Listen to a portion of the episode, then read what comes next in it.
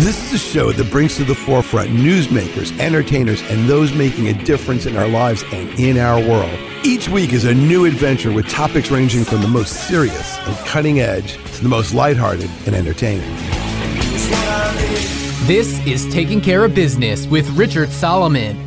Greetings, everyone. Richard Solomon. We got a great show today. We're going to talk about the serious business of comedy. Yes, this is a co production of Taking Care of Business, My Father's Place Radio, and Out of the Question. So I got two really funny guys. I got Rob and Scott. All right. So it's Rob Falcone. Yep. All right. And Scott Schindlinger. Schindlinger. Okay. A, a pleasure to meet you. Nice Irish kid. So you Yeah. guys are going to be performing at my father's place.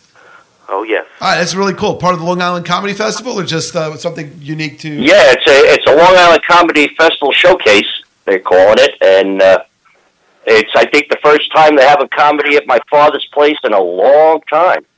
Oh, let's put it this way. I, uh, you know, it's funny. One of the things that I do is I do radio shows and little promotional pieces for my father's place. And I know that some of the comedians that they helped launch included uh, Andy Kaufman, Billy Crystal, George Oh Carlin. boy, You know, so back in the day, you know, uh, I, I, back in the day, my father's place was great. I mean, the music. I used to go see the Good Rats there ah, years ago. I, I was just looking up Mickey Marchello's phone number just before the show because I Well, you know, it's funny because Bruce Springsteen used to play there before he was Bruce Springsteen. Like, I mean, you know, before he got uh, big, big. It was known as the Bruce Springsteen Band. And Yep. one of the bands he opened for was the Paul Winter Consort, which is Yeah, and I, I saw Paul Winter Consort years ago at the old Fillmore East. wow, now that's a that that's a classic venue. That's uh, you know, a, a- Yeah, there's been a few few good groups that played there. uh, just just just a couple. All right, so let's talk about comedy. So first Yeah. of all, all right. So what, what did you guys grow up on? Because I grew up on like you know Milton Berle, George Burns, you know F. True, Bugs Bunny, you know the Marx Brothers. I, I thought that really gave me a great sense of humor that I don't necessarily see in media today. What what was Well, your you know, I agree with you. Go ahead, Scott. Well, I'm a lot younger than you guys, clearly, because I don't even I know those names vaguely. Um, I grew up on You ought to be ashamed of Bill yourself. Burr, Greg Giraldo, Jerry Seinfeld, Chris Rock. Um, those are more what I grew up on when it comes to comedy. So I can't uh, I can't really speak on what you guys are speaking on at all because I don't uh, I don't know that uh, that time. I'll give you a piece of trivia that has never been revealed to the public. Many, many years ago, I used to work for a law firm, and Greg Giraldo worked with us at that law firm in Manhattan. Yeah, he used to be a lawyer. Yeah, yeah. So he worked. Uh, we, we worked on Park Avenue, and he was one of the people there. So, so I knew Isn't him that back, way, way back. But I, but I never knew him as a comedian. I only knew him as He was a very good one. yeah. Uh, I, I only knew him as a you know as an office coworker and, and a, a very nice guy. Very nice. Well, you know, Richard, there's a lot of, believe it or not, I this weekend I worked with two comedians who were lawyers. There's a lot of lawyers that were, com- you know, that turned comedians. so there's hope. yeah, there's hope yet. Well, you know what? I think, you know what it is? It's they have to get rid of the guilt of being a lawyer, so they become comics. well, I'll tell you what. Also, lawyers are very smart people and uh, hard workers, and a lot of times comedy takes intelligence and hard work. So you find that uh, that drive that is needed for comedy. Well, that's why I'm a lawyer. I used to be a, you know, I used to be a brain surgeon before I got into uh, comedy. Yes. You know, I'll tell you one thing. I found that the effective use of comedy is actually phenomenal in trials, but you have to be very careful on how you use it. yeah, I would guess so.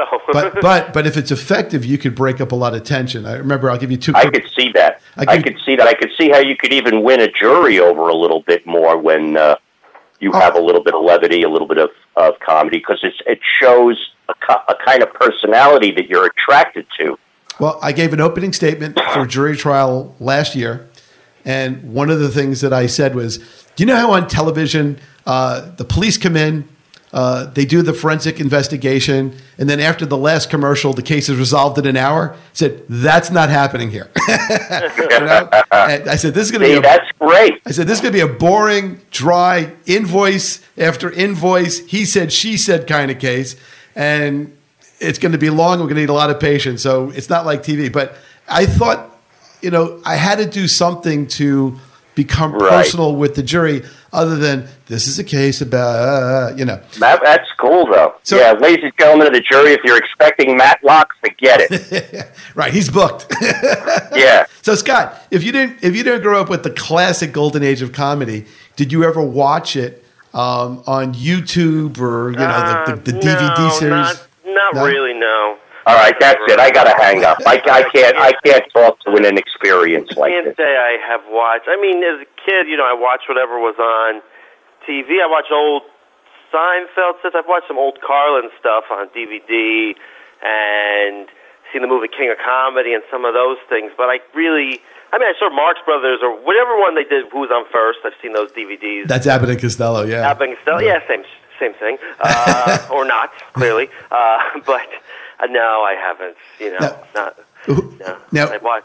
No, yeah. No. Now, growing up, did you ever go to stand-up shows yourselves as audience members and going, "Wow, I want to do that"? No, I didn't. I don't know if Rob. No, I never did. Wow, I wanted to be a comedian. I mean, I was typical class clown at school. Never achieved anything, and uh, was brilliantly funny and very uh, uh, uh, clown oriented stuff. And everything to me at the time was I wanted to be a comic so bad that looking at other comics kind of depressed me because I wanted to be there so bad. So I would never go. Now, was comedy? This is for Rob. Was comedy your like social media? Like, did that help you kind of become a little bit more popular? You know, Oh yeah, well I was the guy. I was the funny guy growing up. Yeah, in school, teachers didn't care for it as much, but some did. And in my group of friends, I was the. But believe it or not, and I'm sure this this this is uh, you could say this with a lot of comedians that I had some friends of mine that were funnier than I will ever be. But that's just being them, you know. Uh, they didn't do it as a profession. They were just. fu- I mean, we grew up with some funny guys, and it was fun to be around them, and you know that kind of atmosphere. Did- But you know, I grew up like you. I'm sure, like you. I watched the old Ed Sullivan show. I mean, I grew up with all the great. I had every Bill Cosby album when I was a kid. Well, I'll you tell know. I'll tell you this. I, I when I was young, my next door neighbor said, "You've got to come with me to see Buddy Hackett at the Westbury Music Fair." Oh well, And that's let, priceless. let me tell you, I laughed so hard that as I was laughing from one joke, I would miss another joke because the, the guy was hilarious. I mean, the guy was oh just no, Buddy, hilarious. Buddy was one of a kind, one of a kind. You know, I mean, they're really, they're really. It was he was interesting because he kind of came out into the audience a little bit. He was hilarious. He was he he no he used uh, F, non FCC compliant words, uh, Mm-hmm. but but it was okay because it was done in a funny way. Uh, Oh, he was he was the best joke teller. I mean, and storyteller, and dirty, and and so lovable. You know that he was not. He was never threatening, so he could say anything because he was so non-threatening. You know, but but the thing is, he he had you know you can actually see him being the voice of a cartoon character too. Even though I think he did that. Um, I mean, you know, there were movies. With, You know, it's funny. You're right. I'm surprised he didn't do more voiceover work. Maybe because he was so distinctive in his voice. but it was his delivery. You know, it was. Yeah. Uh, right, so, priceless. so how do you guys practice what you do to see? Like, how do you how do you try out material? I have a I have a full length mirror in the house that I stand in front of, with cardboard cutouts of audience behind me, and uh, I create like a whole like a little comedy club in my living room with cardboard cutouts of people and uh, lights, and because you know why. I have no life. I'm lonely. See, Richard, I'm lonely and I need a life. No, I'm only kidding.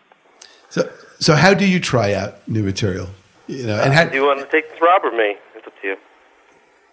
let's go with Scott. How do you try out new material? Go material? ahead, take it, Um, I Scott. used to do a lot of open mics. You know, you you know, you just sign up and um, you know, there's no pressure. But now I just I just do it at shows. I just you know, if it you know, uh, I'll just throw it in there, and if it works, it works. If it doesn't work, something else will work, and they won't remember that it didn't work. I usually I like to try it in the beginning because you know they don't know you yet, so you haven't won them over. So if it works in the beginning, then it will should work, you know, elsewhere. And I just you know just try it shows. Uh, not if Usually- it's, if it's super super you know there's different levels of shows. Like there's shows that aren't as important. There's certain shows where you're expected to do a certain way, and there's other shows where there's not the same pressure based on pay and all this stuff. So obviously, if it's a big show or something like that where I need to do great the whole time, I'm not going to try anything out. I'm going to do what I know works. But you know, shows that aren't all, not all shows are like that. So when it's not a show like that, which a lot of shows aren't, then I just try it out. And the worst that happens is they don't laugh, and then you try it again next time, and then again next time, and again next time, and again, again, again, again, and again, again. Now, Usually, what comics will do is during the week they'll try to get stage time to work material. So by come the weekend, when you're doing a more important show, you have it somewhat down, and you you know you want to enter it into the set. So you know you you you know during the week and in showcase clubs you're doing 10, 15 minutes tops. But you know when you do a weekend, you might do a half hour. I do fifty minutes to an hour. It's like you know so. But in the beginning, that's what you do. You try to get as much stage time during the week, which is usually non-paying shows. And then when it comes to the weekend, you go, oh, okay, good. I got this new bit. I'm going to enter it into the set. And I'm, you know, now you know it's funny. Musicians, when they go into a venue in the afternoon, they'll do the sound check. What what's the equivalent for you guys? Because there really isn't like a sound check. There really isn't like a comedy check. No, Uh, well, the- they check the mic, and you're done. right, but like check but, the mic and make sure your fly is up. There is none of that. There's That's, no. that's, uh, uh, you have to make sure that your fly is up. So that's one check that we have to do. But so, but what do you do to kind of get in the groove and get the feel of of the venue? Um, I take a half a Xanax and a big fat joint, but that's me. I don't do it. That's anything. just me. I mean, I you know. do it. I Just go there and do it. But everyone's, I, you know, everyone's. That's there's so many people have different ways of uh, approaching how they do it. Some people will look at the room and tailor their set for the room. You know, I might see a room, and if if I go into a room and it's all people who are between 20 and 30, or a college where they're 18 and 22, or a room where everyone is over 50, then I know I have a good idea of what not to say. So I won't say what I know not to say.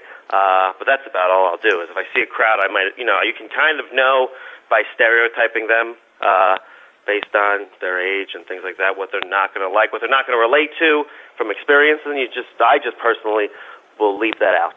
Did- that's now- all I do. did either did either of you guys grow up on Carson or Carson reruns or anything like Oh that? Oh hell yeah! No, no, I'm, Uh, I'm 33. Uh, Oh no, he's still. Oh man, I loved it. I grew up on Carson Daly. He has late night show, if that helps. Uh, Yeah, yeah. There's a big age difference between me and Scott. I grew up on the Tonight Show every night, and Yeah, I As a matter of fact, uh, I lo- Jay Leno and uh, Letterman.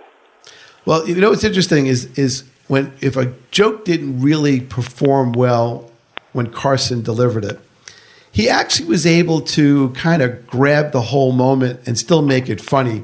Oh, he, sure. Whether he would kind of pull the boom mic down and or he would you know kind of like make a remark about the writers. so I don't know. there's sometimes your comeback lines are funnier than what you've said. Yeah, Yeah, that's true. All right now, That only works for that's that works on like a show like that where it's quick. You know, he's only doing his little routine for I'm assuming five minutes. But if you're doing a long set, you get you get away with that once or twice, and then they're like, all right, now you're just not funny. So I mean, it's you can do like one or two or three. You know that that depends on the personality of the comic.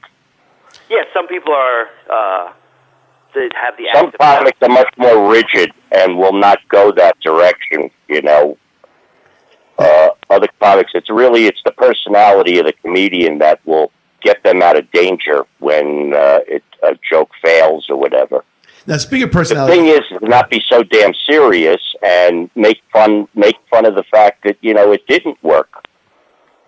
So speaking of personalities, did you guys have anybody in your families that were funny or inspiring in a comical way to you guys growing up? I mean, some of my my grandfather was kind of funny, but uh, you know he was silly, and my dad was. I had very silly. funny people in my family. We were Italian, and my father, my mother, my uncles, they were very funny. There was always laughter. Now, do you draw upon that to create some of your humor for today? Well, believe it or not, I think um, it helped me in having my natural timing. Uh, you know, because I'm going to tell you something. You can't teach comedy. You could teach someone to hone their craft, but you can't. If you're, it's like in music. If you're tone deaf, forget it. And you have to be born with a little bit of of timing and comedy inside you. You can't. You can only hone a talent. You can't teach it. Yeah, I, I actually believe that because it's it's it's it has to be kind of shaped. It, But- it has to come from the inside. Right, because you have to actually want to do it, and I guess you have to overcome. Oh, yeah. You have to overcome. Uh, if you're an introvert, I guess it's hard to be a, a comedian because uh, if you're shy.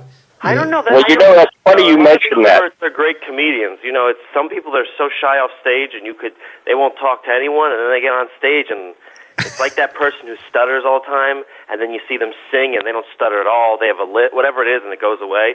So with comedy, Yeah, but they can't be taught that. What they come out of their alter ego comes out. That's natural. That's them. That's Yeah, I can't- nobody I don't- taught I them to be that. I can't really speak on. Uh, I don't know what people. You know, I know that I wanted to do it, but I don't know. I don't know if, how that would work. I don't know if people. I'm sure you can. You know, you see people go to comedy classes, and a lot of times they'll do it because they think they want to do it, and then they just stop. You know, Well, uh, a very a very good friend of mine who's been on the show. His name is Robert Grayson. He hails from Australia. He he actually teaches comedy, his comedy workshops. Um, but I, I probably have the feeling that he has people who are sort of poised already, and he just brings Okay. them up. I, I have a feeling just Well, brings you know, I remember years ago when I started out uh, and doing the open mics. There were a lot of people there doing the open mics and wanting to become at least a little bit better as far as a comedian, not wanting to do it as a profession, but their businesses sent them to do it because they were salespeople and they were people that dealt with the public, and this would have enhanced their eh, their introvertedness. They would become much, much more extroverted and much better salespeople and much better PR people and such like that. Yes. Yeah, a lot of people uh, take comedy classes for because when I was in college, I created a comedy club and I had them pay for me to take classes at a comedy club. And I remember a lot of people there weren't didn't want to do comedy at all. They were just there to become better speakers or whatever it was. Yes, they enhance public speaking. Yeah. to help out because it gives you the ability to talk to a group of people, and there's a lot of a lot of benefits to it uh, that really help. That's why sometimes you'll meet people that have been like that have been salespeople. Like I know someone who used to be a salesman, and then he got into comedy, and he just had all the skills he had from sales actually worked perfectly in comedy, and it was great for him. So Right. you can also take some of those skills you've had. Yeah, usually those people sold ice cream from a little truck All right. Well, speaking or of brushes out of a of a valise. well, speaking of commercial Or- breaks, we we have to take a break right here. We're, we're with Rob and Scott. We'll be right back. Keep it here with Richard Solomon and Rob and Scott. We'll be right back. Hi, this is the Great Thordini. You're listening to Richard Solomon on 88.1 FM WCWP. All right, Richard Solomon laughing it up with Rob and Scott, the Long Island Comedy Festival. They're going to be at my father's place. We're, so we kind of had like you know during see during the intermission while we're doing the behind the scenes stuff, you kind of miss some of the funny stuff because these guys are actually kind September of fourteenth. that's right, September fourteenth at my father's place. But if you're listening to this in the future, which is past September fourteenth, two thousand eighteen, this may be history, but then maybe they'll be back so you can catch this. Uh, you know, like that. It's like what Jackie Mason says. How does this work? I don't know. so anyway, so you you were saying that before this is Rob. You were saying that before you were a comedian, you were an actor. Yes. So let's I talk about started acting first. Okay. And so, how did acting arise in your life? How did it come about? Well, you'll you'll you'll never believe it, but I'm, it's the truth. I was roadieing for my friend's band at the time, and we were in his rehearsal studio on Eighth Avenue in Manhattan. Was that the music building? Yeah. I, I represent the music building, so that's pretty funny. Well, you, my my friend, my very very dear friend, you might even know of him. His name is Mickey Leigh. He was Joey Ramone's brother. We grew up Ah, with the Ramones. Wow. I, I interviewed Monte Melnick, their tour manager. Monte Melnick, the Yes. road manager, of course. Yes. I know Monte. Well, he, he wrote a book called On Tour with the Ramones, and he was nice enough Yep. to sit down with Yep. me. Yep, yep. But anyway, Mickey, when I was sitting in the rehearsal studio after rehearsal that day, and they were sharing the studio with another band. And the drummer of the band said, "I'm also." I he said, "Are you an actor?" And I always answered yes. and he said, "They're, you know, I'm I'm in the band from Tony and Tina's wedding, and they're casting right now, and you'd be a ringer."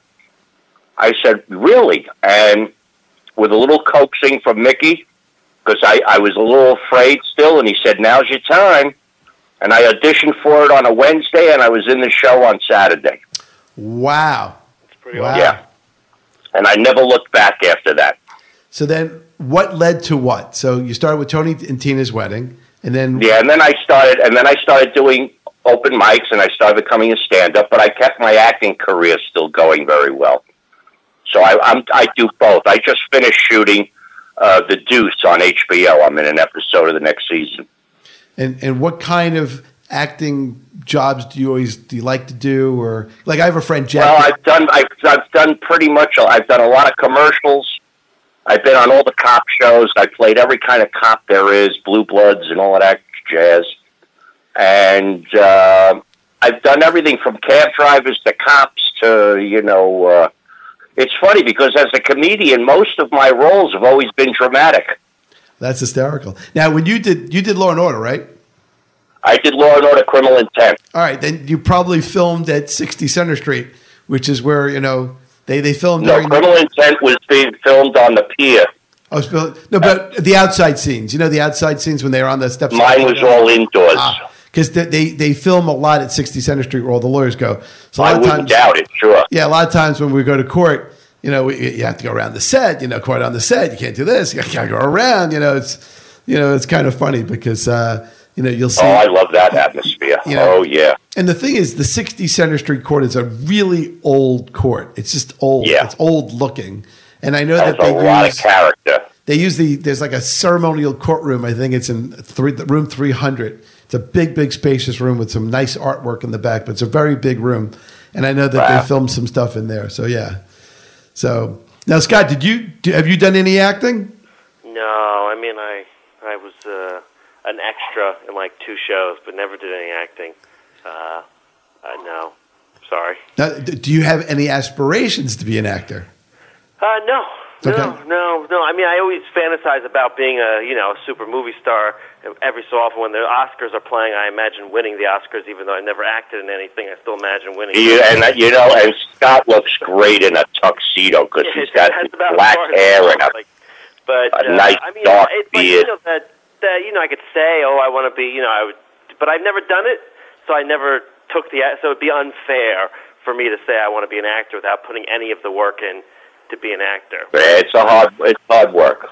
But Well- so, no, Now, is it is it is it achievable to be a full time comic and earn a decent enough living? achievable? Yes. Okay, because I, I, have what to. decent enough living is though in your book um, as a lawyer. Uh, I don't know. It's, it's decent. I, it's possible to be a comedian and make six figures.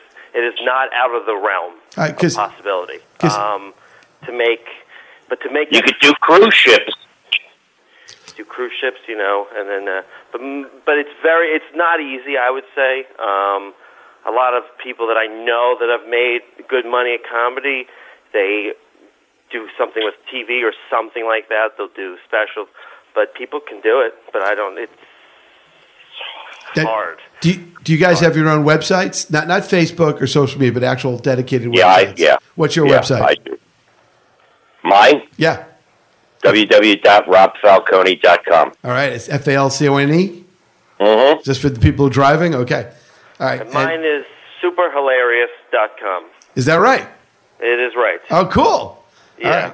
All right. Uh, You just have to Google my name and a whole bunch of junk will come up. all right. Yeah, but it's not good junk. Don't don't read into all the other articles you see about Hey, it. listen, I paid good money to get that junk on there. You know, there's reputation defender. You know. I mean, come on. I, you know, it wasn't easy to get these credits. I paid a lot of money. Now, as far as the competition from other media sources, YouTube, satellite radio, I don't know, television, Do you find that that makes it harder for to get people to pay more attention to you, or does it prime the pump and people want to see good, funny people live and in person? Where where does that where does Well, that? I think what it does is I think it helps a, a, a, new, a young comedian today has a great deal of venues that he doesn't need to have anybody uh, okay it. He could just go and showcase his work on all of these channels, and you could pretty much sell yourself a lot easier today than you used to be able to. You know, today you could, you know, you could put your stuff out on YouTube. You could put your stuff out on, and you know, promote yourself. And you got the podcasts, and you got all of these things that get you out into the media a lot easier. When I was started, when I was doing comedy, you know, we didn't have any of that. You had a VHS tape that you sent to somebody, and you hope they looked at it and not taped a football game over it. exactly.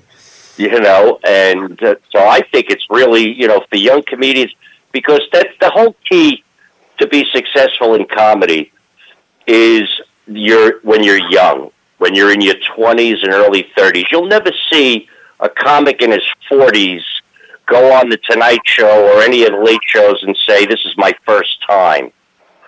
You know, uh, it's a young career to to, to grab you could maybe get through it in the back door, but you know, the media, the networks, they're looking for new young comedians. They might necessarily have to be funny, but because nobody knows what's funny anymore, this perfect example is what's being shown. And uh, but I think it I think it makes a young comedian uh, a lot easier to sell himself with all of the media and all of the stuff. Now I don't Yeah, know. I would, if, uh, I would agree that uh, the new, all the new forms of media, new ways to get your name out, makes it a lot. It's different competition though, because anyone can do it, and it can be hard to be found. But to my knowledge, it used, you know, and I'm pretty. I think I'm correct that you need, like you said, somebody had to put you on TV to get you to the next level, or put you somewhere. Now you just put yourself. You make Exactly. yourself online. Exactly. you. People are making you know, I don't know if you consider com, you know, as a, but people make very good money now just having, you know, just Instagram. People are making a living just having Instagram posts, podcasts. Yeah. People are making a living off of or supplementing livings, and they're becoming names and YouTube, and then there's characters. It's obviously different. You know, it's a different way. You know, they might be, get become big before they're comedian. T- you know, that's you know, like you said. It's all You know, today because like- of what today what you could do on a computer today, even in the film industry, now young filmmakers are able to set up their own editing and I mean they could make some incredible independent films. You know, without having to uh, you know, deal with a lot of the business end of it. They're they're they're they're creating and they're putting it out there. And it's the same thing with comedy. Like Scott says, you could you could do a comedy set in a club, put it out on YouTube, promote yourself, put it out on all the other venues, and if it's good, people will. You know, you can't hide good comedy. You know, a lot of these comics don't realize that they're not funny. That's why they only have so many hits and whatever. Well, you know, And when there's talent, it's going to show. It's going to come forth, and it's going to be recognized. or just something that young kids like that they'll, you know, that advertisers can jump onto because that's what. they- Yeah, well, I think young people today, though, is a little ridiculous. I mean, you know, don't eat detergent pods. Don't sniff. I sniff, think that's passed. I you think know, they've gone past the- cinnamon. I think they've. They're. Uh, I think that's passed. I don't know. Uh, I Yeah, now what they're doing is jogging alongside their car while it's moving. Yeah, that's new. Well, well- it's always something new and stupid. one thing, one Yeah, thing I have I mean- noticed, one thing I've noticed is that they used I mean, stupid stuff that we did was sneak into somebody's pool at night in the summertime, you know, but today they take you it didn't a whole internet, different if you meaning. The internet, you would. They would have been doing the same stupid stuff. They just didn't have the chance. It's, you just. Uh, but well, one that's thing, my generation, though. I'm not. I'm not that generation. That's the younger generation than me. One, one thing I've noticed is that at least on the television I remember seeing long ago, there were an army of comedians. You know, you had Lucy, Lucille Ball, and the Lucille Ball show was funny, and Carol Burnett was funny, and you know you had the Dean Martin roasts, and you had Carson, and you, and and they were genuinely funny without brutalizing people or politicizing. Stuff. Oh, they we had the best, the best.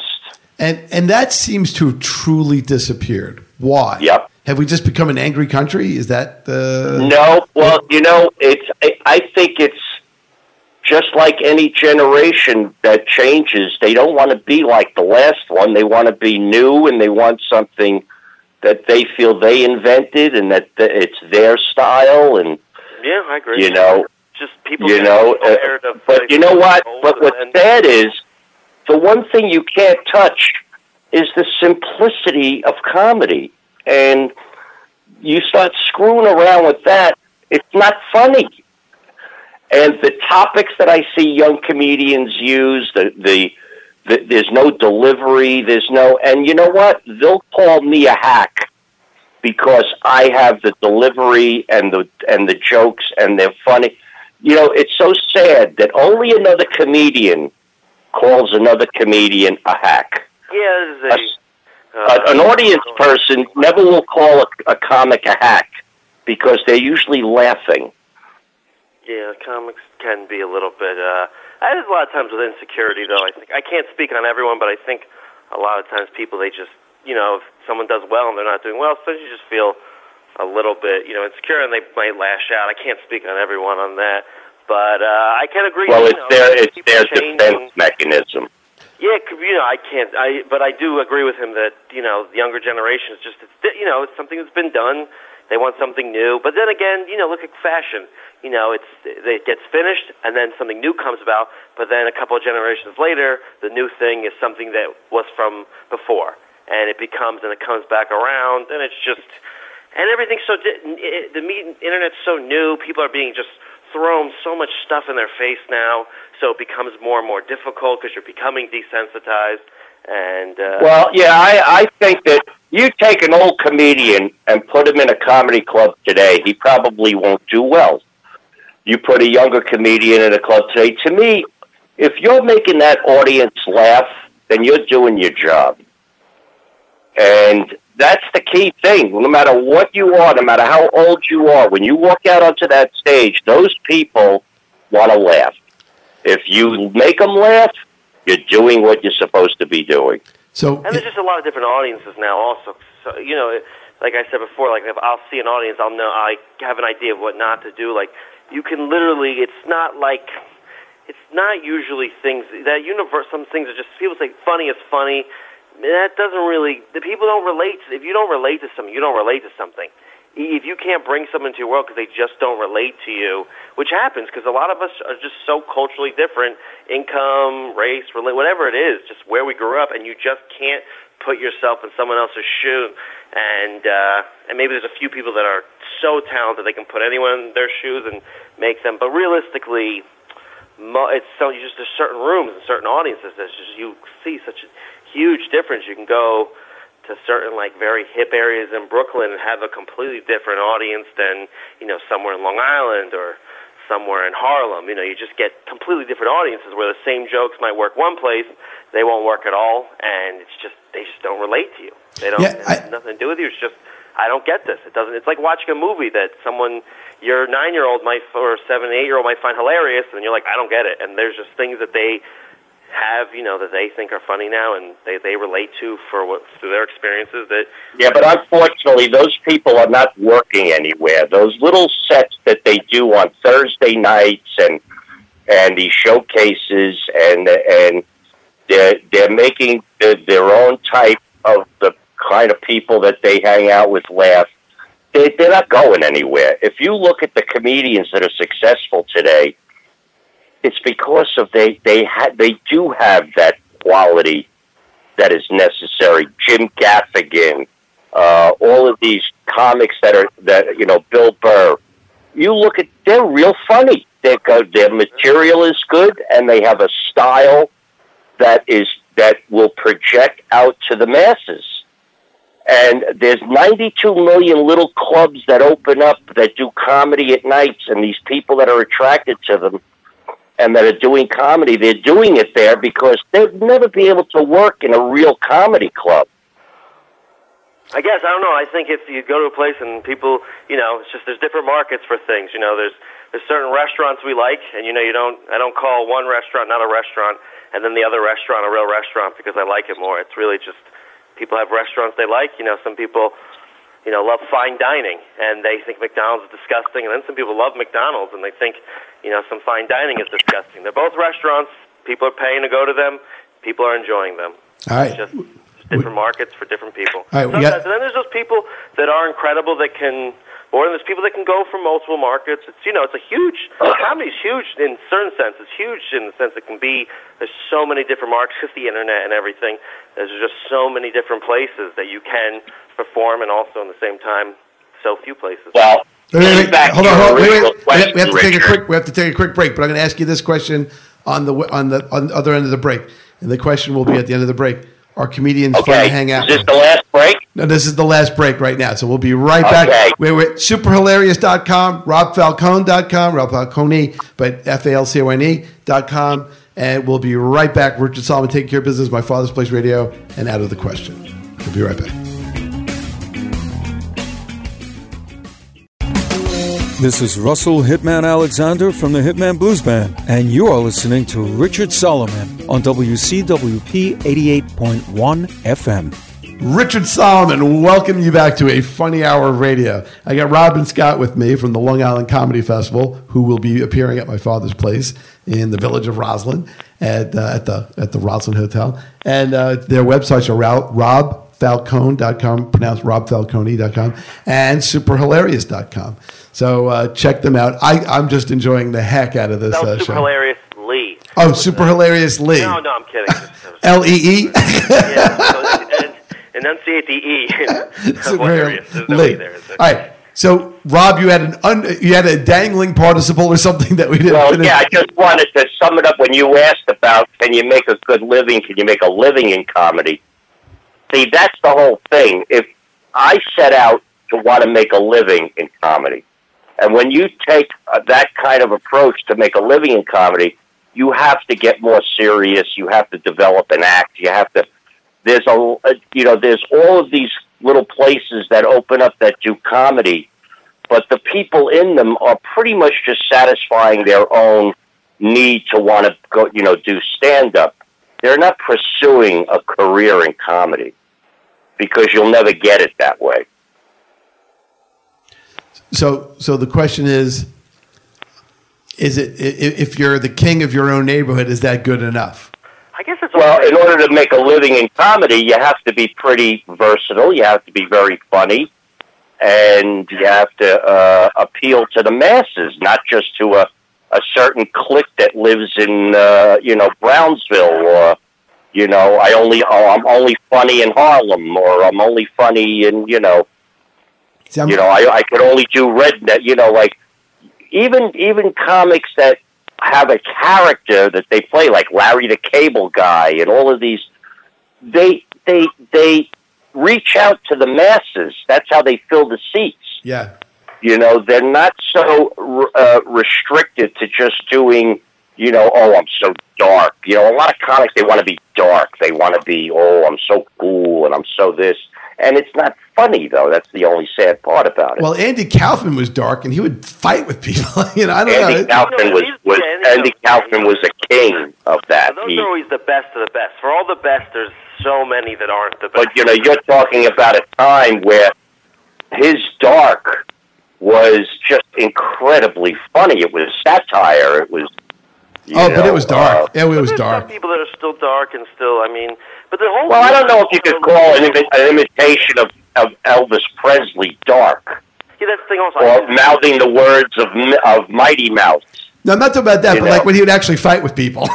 you know, that was. Well, no. How about this? How about the fact that he had his partner used to be set up in the audience to, to heckle him, so he could have a fight, and he would go. He, he would like to take. He would like to test the envelope. He would like to take it to another place. And he and it was, but it was all choreographed. It was all, you know, his mind was a genius. Yeah, but the living term is such a you know, like I said, it's all you know, it's it's such a I, you know, like I, it's such a, you know, when you say living, people, everyone interprets that so differently. Some people say, if I make a hundred, you know, thirty thousand dollars, I make. I know people that would say thirty thousand dollars is enough to live on. Lots of people. I mean, I don't think, I think the average income in this country, I think middle class is forty thousand dollars, but other people, you know, say a hundred thousand. Well, a comic is like an artist. You might not make much money, but you have to do it. Comedy isn't something that you choose to do. You have to do it. It's an addiction. It, it, and that's that's a very that's drug how it is. to it. You don't care that you got holes in your shoes. You got a stage time. You got you you got dates in your calendar. You got you know, and you know that's that's comic. Uh, comics are That's weird. why, like he said, it's you know that young man's game is that when you're young, it doesn't matter if you don't have money, but once you get to that certain age, it's you know Well, yeah, and if you haven't made it at a certain age, you're really not going to make it. It's very you know you very it's true. You how many people I uh, you know of uh, Rodney Dangerfield I think made it when he was older, and uh, Yeah, but we're also talking back in the '70s. Yeah, and then The- the, most the triple recent one, Linden. Would be Mike DeStefano, who you know passed away. He he, I believe, started at an older age and you know made it. But it's it's you know I don't I'm not I don't you know I can only speak on Well, what you know, if you know, this is something that always took place, though. I mean, even Johnny Carson had the new fresh comedians that were coming up the ranks on the shows. You know, it's so you know what the advertising. It, there's nothing wrong with that. That's what it. You know, that's It's business. Watch a movie. Watch a movie. You see all these young people. You know, they're all young and. Pre- it's just a certain. Th- it's it's a lot of it's casting what they like to sell. You know, it's just what it is. uh, well, the- what they're selling today is is is a you know, like to me, one of the greatest TV shows, sitcoms was Barney Miller. Ah, I mean, and you look and you look at the casting of that compared to the way they cast a sitcom today. It's so uh, it's so pathetic. Today, everybody looks like they they work for you know uh, Ford agency, and and and it's not real, you know. And I mean, I have never seen so many absolutely stunning police female police No, officers it's very it's, than on TV. Thing. I don't watch too much. I do watch TV, but I watch you know I watch a lot of you know Netflix shows and things, which I've seen Rob and many. Um, and uh, but yeah, a lot of times you see these ridiculous. Where it's just you. Sometimes you watch a movie and you'll just be like, oh, these people are pretty, and that's what Yeah. you know casting. I, I don't. I, I don't. I'm not a cat. I don't know, but it seems like a lot of times they just want someone who's just easy. It's shallow. It really is shallow. let me just I can put him there because they you know they don't want to do the work like everyone. You only want to do so much work, and so it's uh Well, you know, it's the dollars and cents. Today, it's not about how good the script is. How much money can we make on the return of this thing? You know, let's put somebody big in it, and we don't care how bad the script is; it'll sell. But I would say if you're trying to get a comedy, you usually don't want to get in it for the thought of money because if you do get money, No, in the beginning you don't. right away, and it's a lot of times isn't that much. Sometimes it can be nice, but it's definitely for that love of. Usually, any comic that starts out, money is the last thing they're thinking about. It's just that they know when I want to started, do stand up. never thought about money, and you know, and I, you know, I, that I, money's I, obviously nice and needed, but I, I assume there's a tremendous amount of travel and schlepping. yes, something. Yeah, I used to travel a lot in the early days. And would you like crisscross the country the whole bit? Yeah, we go to Ohio, Pittsburgh, North Carolina, Florida, um, I went to all the way up to Ohio. Buffalo. I I once drove right before Ohio, wherever is like at the tip of Pennsylvania, near Ohio. Um, I'm assuming near Ohio because I there was radio stations from Ohio there. It was like an eight-hour drive, and then drove back that night. You know, I, you know, you do those one-nighters where. Um, Oh man, I would God, I would never do that. Yeah, Yeah. that was you know I had something the next day and I had no choice. But you know it's it's tough when you, especially if you're alone. It's lonely, you know, and uh, And then of course there's Vegas. You know, there was always some good places in Vegas to play. Yeah, Vegas. Used And, to, uh, I, I didn't do. I performed in Vegas once, but was it some random thing? And I know Vegas used to be, and it still has some big shows there, but it used to be like a big, big. Well, I know comics today that I mean literally go all over the country because there are these chains of comedy clubs that they work for Yeah, that are located in all the states. And I mean, these guys are making incredible livings. Yeah. You get And- one of those, a couple of those things, and they have tons of rooms, and you make your, you know, you know, whatever it is, a weekend. Mm, That's you know. it is Well, a lot of these clubs, a lot of these clubs on the road usually are like from Wednesday to Sunday, or usually it's not just usually a Friday and Saturday. A lot of them bring you in for like you know uh, Thursday to Sunday, or Thursday to Saturday. It's almost a week. You're basically a truck driver, and the product you're you know delivering is yourself. Now, You know, I years ago I met this comedian that drove around in a converted step van, like an old UPS truck type of thing, right? and he and he had it all fixed up, and it was so funny because a lot when you go on the road, you get a hotel room. Usually, you know, they they supply you with a hotel room. And he wouldn't take the room. He just asked him for the electric hookup so he could stay in his truck. That's pretty funny. That's But he would go. He would live out of his truck. He would do one nighters to to where he would get to his next show for the weekend. And that's very. I mean, I don't know where he is now, but oh my god, Yeah, that that sounds like a you know like a band would do.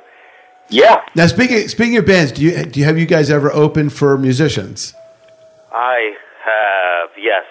I went on tour with my cousin's band, and they went across the country, and I opened for them on a couple of shows, and uh, that's tricky. That's tricky. You you know, like his shows, they were like on like showcase with lots of other bands, so it was in between bands. Because music is at a different level. I've gone to comedy shows. I've gone to music shows where there was a comedian before. When I saw Frankie Valli at Westbury, like two years ago or something, there was a comedian before, and it worked perfectly. That's like a good audience for a comedy show because they're calm, they're not like drunk and rowdy. You know, they're older and they're patient. Um, but if you go to like a rock show, it can be very difficult because they don't care. They're drunk. Oh and boy, they don't want to hear you at all. word. You know, it's funny because Scott just answered what comics will face. Like your audience is going to make is going to let you know if you're you know if you're good for them.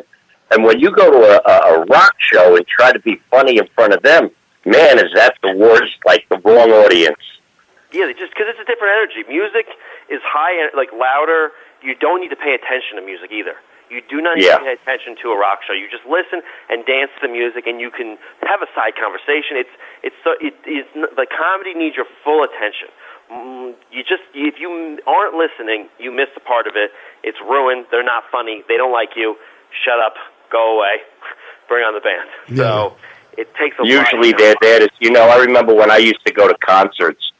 Sometimes we wouldn't even sit in the seat until the main you know band came out. The opening bands never got the attention paid to them because you were there to see like the Allman Brothers or whoever it was. And comics will open up for a, a, a big band. The people just want to hear the band. They don't want you know, they don't want to hear the comic. They, you know, we're just like filler. So in the few minutes that we have left, because this is a blazing fast show, are comedians fun to hang out with? Like if you're in the green room and you know there's a bunch of you guys, is it fun to hang out with you guys, or is everybody just so kind of? I can tell you, Rob is very fun to hang out with, and most of them are usually very fun to hang out with. You know, I'm going to tell you something, and this is a this is right from the heart. This is the truth. The Long Island comedians are absolutely wonderful with each other. They, they are so supportive to each other. And when you go and work at one of the comedy clubs in Long Island, and like it's like a during the week where there's like six or seven comics on the show, the, the you only wish that they would tape the green room because of the hilarity that goes on, and everybody is absolutely wonderful. It is. Well, there's always nanny cams. yeah, there, no, there is there is a camaraderie to with Long Island comedians that I think are is absolutely fabulous. I mean, it really is. It's really great. And Comics are just, you know, sometimes comics can be very depressed. That is part of comedy. There are a lot, there's a lot of depression there. But a lot of comics, they're fun. They you poke fun at each other. You just have a good time, and you're hanging out with people. yeah, but see, I I tell the I tell those comedians that they have yet to discover the bar. and you know, this is why he's. You, I say you're depressed because you're not drinking. You're a comic. You need to have an, a, drinking problem, and then both of them work together beautifully. Just make sure you take the bus home. Yeah. So so so I, I ask musicians all the time, where do songs come from? So where do jokes come from? How do you invent a joke? Is it you just live life and you carry a pad with you and things like that? Uh, I mean, Well, I pray to the comedy gods. Did they answer? Did they answer? Well, I leave a note under my pillow. I leave a blank piece of paper under my pillow at night. I say a prayer. I wake up and there's material underneath my pillow. Yes. You sure that's not Amazon Prime? No. Yeah, I would say like he says, same thing. It's just uh, experience, but everyone's different. It comes to you. I can't speak. You know where I write most of my you know where I write my best material? In the shower. When I'm driving to a gig Is that right? and I'm sitting in traffic or I'm just or it's like an hour or two drive and I'm in the car. I think of that's what uh, that and when I'm watching TV at home, I think of I I can't sit down and write comic. Yeah, I, I have to get an idea in my head and then I take it from there. I, the seed is planted and then I make it grow. So I need to.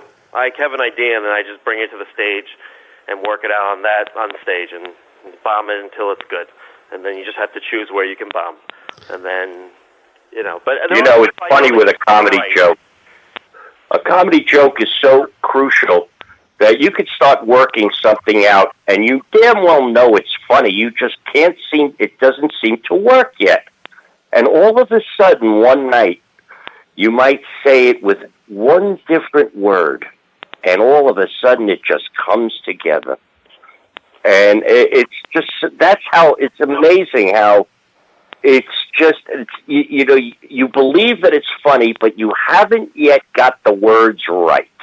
And once that happens and sometimes it'll happen uh, without you even knowing it when you're on stage it'll come out of you one night that way and you go oh my god there it is. That's it. I just got it. I just got it now, do you guys tape your stuff so that you can listen to yourselves afterwards? no i don't watch myself on on acting and i don't listen to myself on comedy What about you, Scott? I try to. I am not as good as I should be, but I do try to because sometimes I'll listen to something from a while ago and then I'll be like, "Oh my, I didn't even remember doing that. That's so fun." You know, I really, you know, I. the only uh, time i wa- i i go ahead scott i'm sorry But that was it. That was all I was saying. I, yeah. The only time I watch my stand up is uh, one time to see what it is and to upload it onto YouTube or whatever. But I don't continuously watch my stuff. All right, we're, we're at the lightning round because we only have uh, 90 seconds. What do you All guys? right. Can I What do be you guys? George Gobel in the, in the center square? So, what do you guys listen to on the radio on the way to a gig? Scott, you go first. Uh, I listen to Amazon Prime Music, and I usually listen to the hip hop um, elites. Even though I don't really listen to rap music, when I'm in the car alone, I'll listen to rap music. But I mostly listen to pop and and like you know you know rock and oldies and stuff like that. But in the car, it's rap music for whatever reason. All right, Rob, what do you listen Well, to? this is this is good because I will never do a road gig with Scott. Not when I'm with other people, I wouldn't do that to them. I would listen to what they like. Uh, my favorite radio station is because I'm an old WNEW and WLIR guy, so I like FUV. Uh, that makes perfect. and especially on Saturday nights when you're coming home, and Friday nights at eleven, they got the dead the dead hour. And I also love classical and jazz. All right, beautiful. All right, with that, that's a wrap. So, uh, robfalcone.com, F A L C O N E, pronounced Falcone, Yeah. And Yeah, so- superhilarious.com, although some people say super hilarious E, really emphasize the E uh, in the super part. Exactly. S-U-P-E. Super E. So, so catch these. Scotty, you you could always start calling yourself Scotty instead of Scott, and it'll have the e at the end. Ooh, that's true. Exactly. Scotty, Scotty, you're named after a seafood restaurant. Or a Star Trek guy. All right, so with Yeah. that, we'll see you all in a week. Guys, hang on for some post production stuff. Hey, Richard, I'm looking forward to meeting you, buddy. I can't wait. I'll see you all at my father's place at the Roslyn Hotel. And for all you out there, 14th, keep 14th. laughing because you know. 8 p.m. All 8 right. p.m. Don't be late. All right. See you next week.